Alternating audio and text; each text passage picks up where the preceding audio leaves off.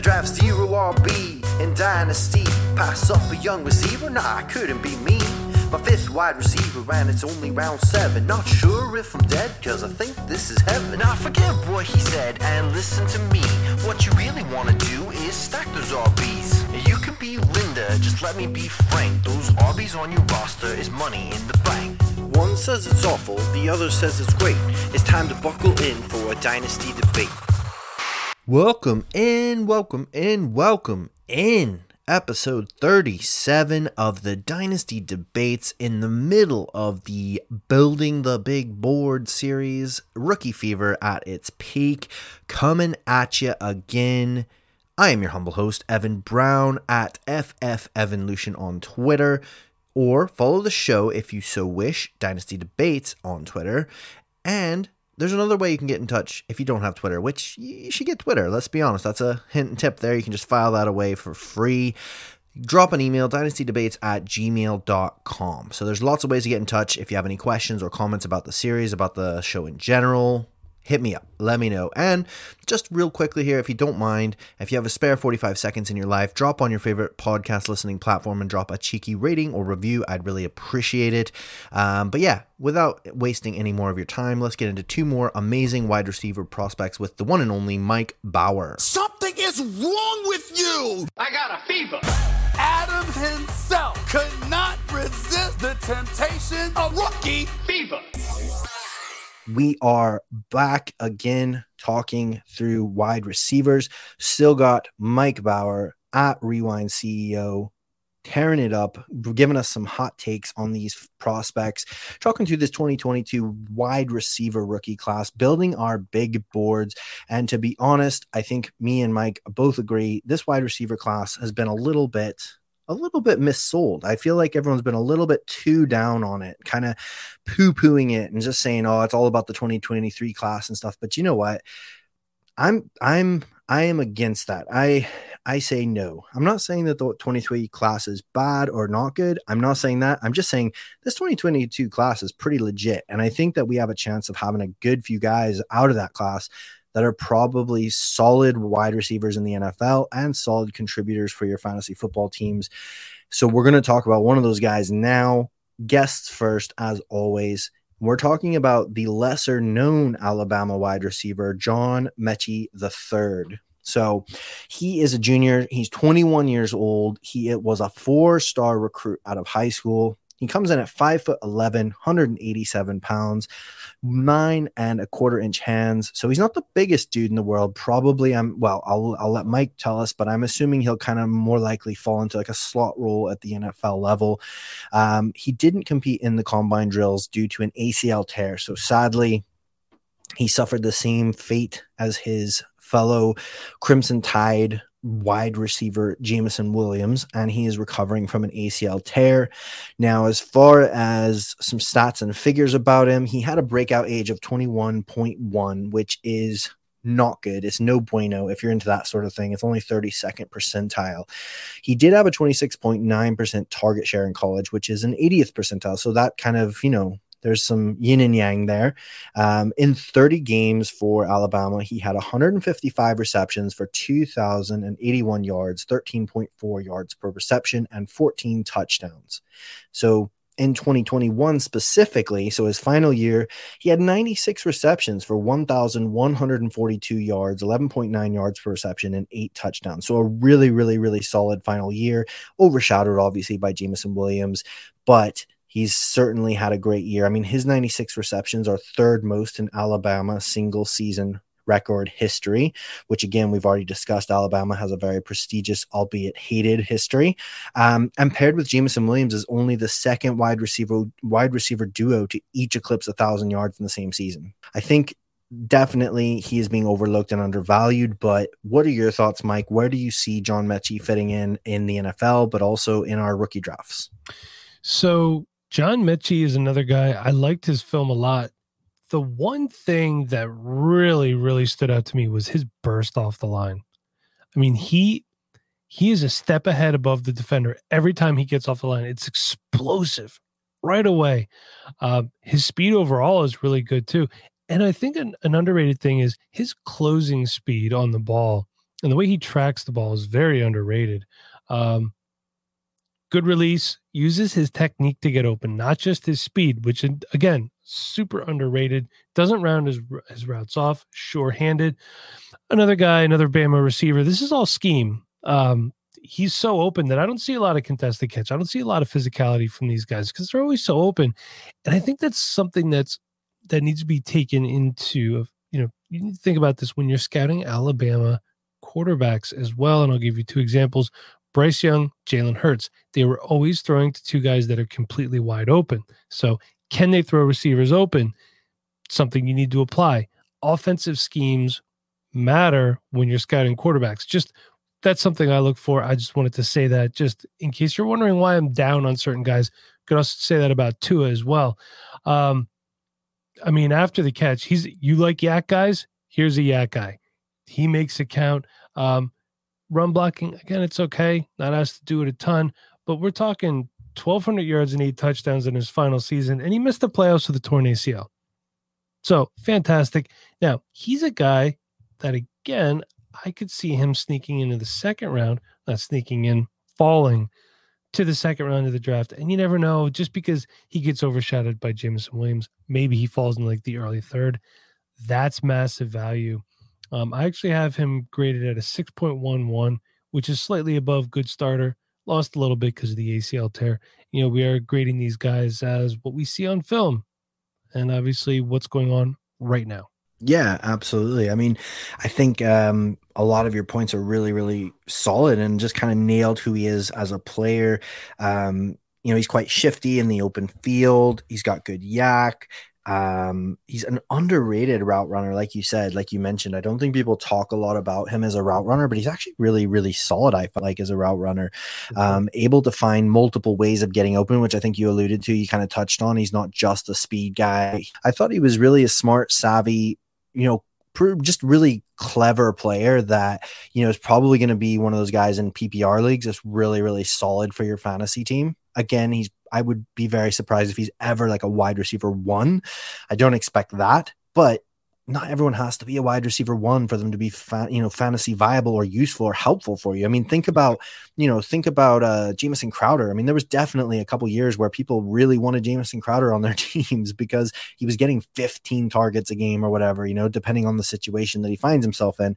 I think you know Metchie could easily be somebody like that who is a really solid slot receiver, um, really contributing not as the one but as a two or a three. I mean, he could easily be one of those guys who gets you know six, seven, eight targets a game, gets five, six catches for 80 yards, and then the odd touchdown and stuff like that. You can easily utilize him.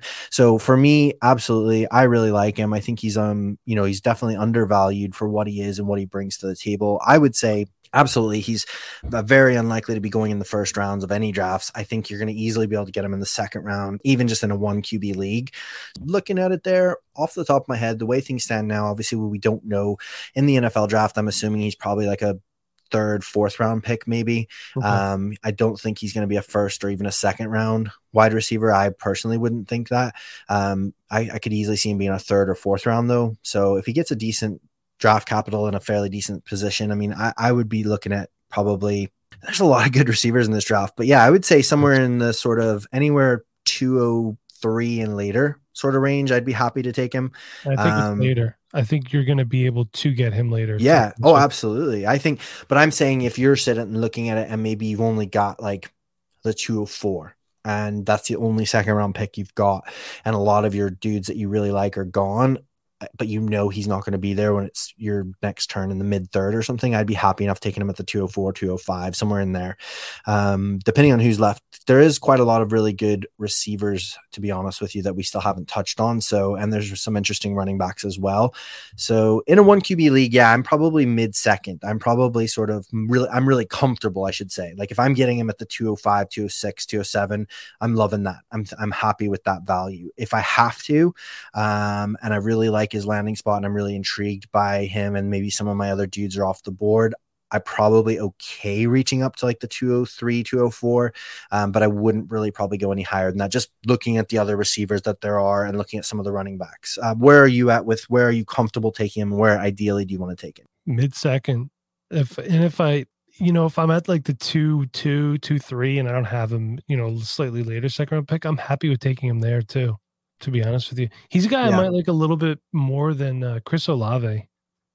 I just think his his technique and refinement is so much better than Olave's, and that's not a knock. On, I like Olave too. I just I like John Metchie better. Wow. No, that is that is a hot take. I mean, I really like Olave a lot, I guess. Um, so I mean, I certainly would rather have Olave, but you know, that's that's interesting that you're you're that high on him. You know, I I certainly like him, and I think he is undervalued. I think a lot of people, um, you can get him in the late second, and you know, one QB leagues. I'll bet but for me, yeah, absolutely comfortable in the mid second, anywhere in the mid second or later. Um, in a super flex league, a little bit later, probably like in the later second round pick, um, just because some of the quarterbacks are then going to be in the second round for me, um, things like that. But yeah, no, I think we're pretty much more or less on the same. Obviously, Mike's a little bit higher on him than I am, but either way, I do think he's a solid player. I think he'll be a solid value um, in your drafts. Now, as for my player that we're touching on, I don't think he's going to be necessarily a value, but I think he could be a uh, a player worth spending up on, and that is Drake London. So he is USC. He's a Trojan. He is a junior. He's only 20 years old. He was a four star recruit coming out of high school. He's a big dude. He's six foot three, 219 pounds, and he's got nine, and I believe that's a quarter inch hands. Um, Nope, three eighths of an inch, just to be fair to him. So nine nine and a half inch hands. Um, again, if we are talking breakout age, he has a breakout age of 18.1, which is 99th percentile. So that's pretty, pretty good. um, you can't get much better than that. He did not participate at the combine drills. Um, he did play basketball as well as football into college. So he actually played a couple games for USC um, at the basketball level. So that's interesting. He was not only a dual sport athlete, but he was very, very good at both sports. Um, he missed the end of the 2021 season with a fractured right ankle. So that's unfortunate, but again, not something long term that I would expect to majorly stop him or slow him down or weigh him down. Um, in 22 games for USC, he had 160 receptions for 2,153 yards, 13.5 yards per reception, and 15 touchdowns. So that's pretty good, anyways. But the interesting thing is in 2021, right? So this is his last season. This is before he fractured his ankle, and it's only an eight game sample size. So think about this in eight games, he had 88 receptions for 1,084 yards, 12.3 yards per reception, and seven touchdowns. It's all Drake London all the time, baby, um, in 2021. So with with Drake London, so I really like Drake London. Um, and I think most people do. So I don't think he's going to be a sleeper. I don't think anybody is going to be uh, forgetting about him anytime soon. But what we do like about him, so for me. So one of the things some people have knocked about him is he doesn't create separation. You know, he's not a, a super crisp, incredible route runner who's just leaving people in the dust. But to me, it doesn't really matter because what he is good at is he is amazing at contested catches. So he's the best um, at contested catches in this class for me personally. The way I've graded out the receivers, I've got him graded as the, the best at contested catches. Um, and a lot of it, I think, comes from even that basketball background. You can see him quite literally boxing out defenders to go up and just get that ball as if it was a rebound. Um, he's got really good hands you know, for those contested catches. Um, he's really feisty. He's got a lot of fight in them with with even with defensive backs. You can see him getting into it with defensive backs. He's not scared. He's not going to back down. So he's got that kind of he's got that competitiveness, that feistiness. He may even need to tone that down a little bit when he gets to the NFL. Um, can't be hand fighting with DBs all the time. He's um, he was used uh, similar to like Christian Watson. He's used in the short passing game as well with screens, um, jet sweeps, things like that. Now again, he's not very sharp on his breaks. He's not an amazing route runner, um, but that's something that can continue to improve and evolve in his game. Um, he is willing to block, so that's good. That's another solid thing. He seems like he has a really good work ethic. He's not overly shifty, um, but he does have really good contact balance. So he's a big dude. He's hard to bring down. He's a YAC monster, um, and he knows how to use his frame. So he doesn't need to necessarily be. He's not like Diontae Johnson where he needs to be really shifty and quick and you know juking people. He just kind of like either knocks people over or drags them along with him as he's on his way to wherever he's going. Um, he has a really massive catch radius, which is great, especially because if he's got a super, um, you know, if he lands in like you know, obviously Green Bay and he's got this amazingly um, accurate quarterback, then it's not a problem. But even if he lands somewhere where the quarterback's not as accurate, he's going to be the quarterback's best friend because the he can just chuck it up and this dude's going to go up and he's going to come down with the ball, you know, eight out of 10 times. Um, but again, he's a solid route runner. He's just not an incredible route runner. And this to me is somewhere where this is something where, and it maybe sounds a little odd to people because he is kind of, I would say, consensus in the top realm of the wide receivers. But I think for me, this is where you are, like we talked about previously, you're having to kind of project a little bit. You need to kind of look at the circumstances, look at the tools and the gifts and the skill sets that he's got, and use that to project into why. Because if you're looking at it just on paper, just right now, what people can do, he may not be one of the top two or three most gifted, talented wide receivers in this class. But when you take into consideration his size, how big he is, the fact that up until this last year he was also playing basketball. So he's only just started to solely focus on football. When you take into consideration how young he is um, all these different factors you start to realize that the sky truly is the limit for this dude. Um, and he is very very much somebody that i could easily see being a real impact player at the nfl level but also in your fantasy football team. So for me um, you know obviously I've said my piece. I'm not going to go too much further here because I do want to hear my I do want to hear what Mike has to say about it. Um, but what what are your thoughts? Have I missed anything? Is there anything you kind of are are are wanting to chirp in here and kind of give a, a counterpoint to Drake London, or are you agreeing with me that he's kind of one of the elite um, options at the wide receiver class this year? I like Drake London. I think he's kind of a, like a tier break for me. He is my wide receiver six right now. Um, I'll give you one through five. Garrett Wilson, Treylon Burks, George Pickens, Jahan Dotson, and Jameson Williams. So I think there's just a bit of a tier break after that. And he's like the the number one guy in uh, the second tier here. And that's that's fine. You know, he, he's a big dude, always fighting, beats one-on-one coverage, lines up everywhere, really soft hands. You know, you don't see him see him stone handing a lot of passes, which is great, especially when you consider he played most of his career with Kedon Slovis, um, who I had a lot of hopes for, and then I scouted him. I thought he was going to declare this year. He did transfer to Pitt, which I think will be good for him. Works in a pro style offense. We're not talking about Kedon Slovis today, though. Uh, but he did also play with Jaxson Dart, who also transferred. Oddly enough, um, well, that's what happens when you have a new coach come in, I guess. But hey, soft hands, doesn't stand in a lot, makes some really, really tough catches. And again, you know, his last two seasons cut short. COVID in 20, not him, but the season as a whole, and the fractured ankle in 21. Um, I think he's a second or third round NFL draft pick. My film grade on him is 6.33. So I have him, you know, a little bit above good starter. Um, where am I taking him?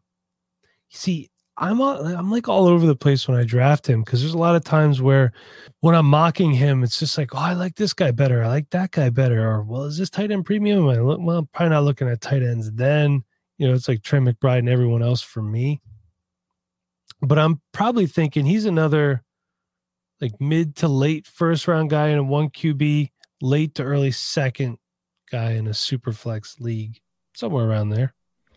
So this is obviously where we have our first proper disagreement, and this oh, is good. No. This is healthy for radio because, you know, obviously it's all well and good us holding hands and uh, singing "Kumbaya" all the time and agreeing about everybody. But for me, Drake London is is in the top tier of the running of the wide receivers in this class. I just think, again, for me, I guess what I'm talking about is I am sort of projecting a little bit. I'm looking at like what he can do now, but I'm projecting that forward. Like you said, you mentioned both of these last two years cut short. He is only a junior, so it's not like he's 23 years old and he's 20 years old. He's really young.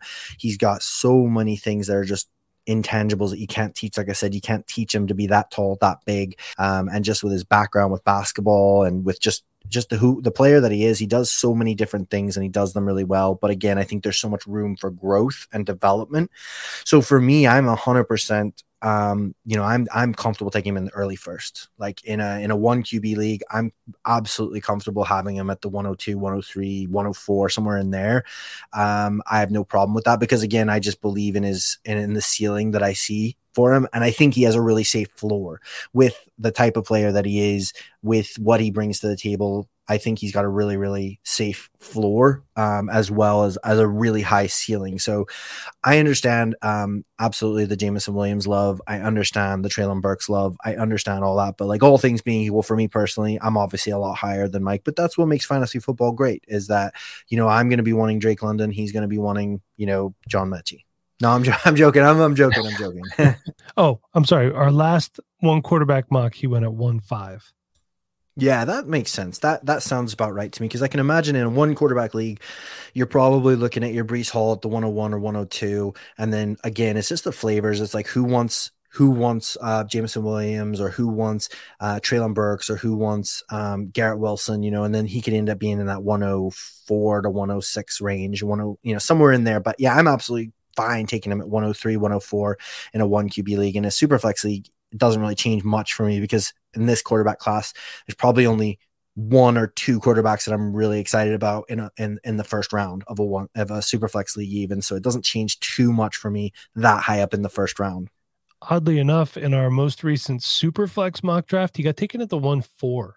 Yeah, that makes sense to me. So that's that's what I mean is like to me, um, off the top of my head, in a super flex league, you're probably most people are looking around Malik Willis maybe is the 101 or 102, Breece Hall again, and then after that, you're talking is it Garrett Wilson, is it Drake London, is it Treylon Burks? You know who who, and I think some people are a little bit freaked out about the testing for Treylon Burks, so he might slide down to the bottom of that list of the top three or something like that. So for me, I, I am I am a Drake London believer. I'm more than comfortable taking him in that top three, top four picks um, of your one QB or even really in your super flex league drafts. There you go. We had our disagreement. We're still friends, but stick with me. And if he hasn't called in a hit on me, we will be back again tomorrow with more of these beautiful breakdowns. I draft zero RB in Dynasty. Pass up a young receiver? Nah, I couldn't be me. My fifth wide receiver, and it's only round seven. Not sure if I'm dead, cause I think this is heaven. Now forget what he said and listen to me. What you really wanna do is stack those RBs. You can be Linda, just let me be frank. Those RBs on your roster is money in the bank. One says it's awful, the other says it's great. It's time to buckle in for a dynasty debate.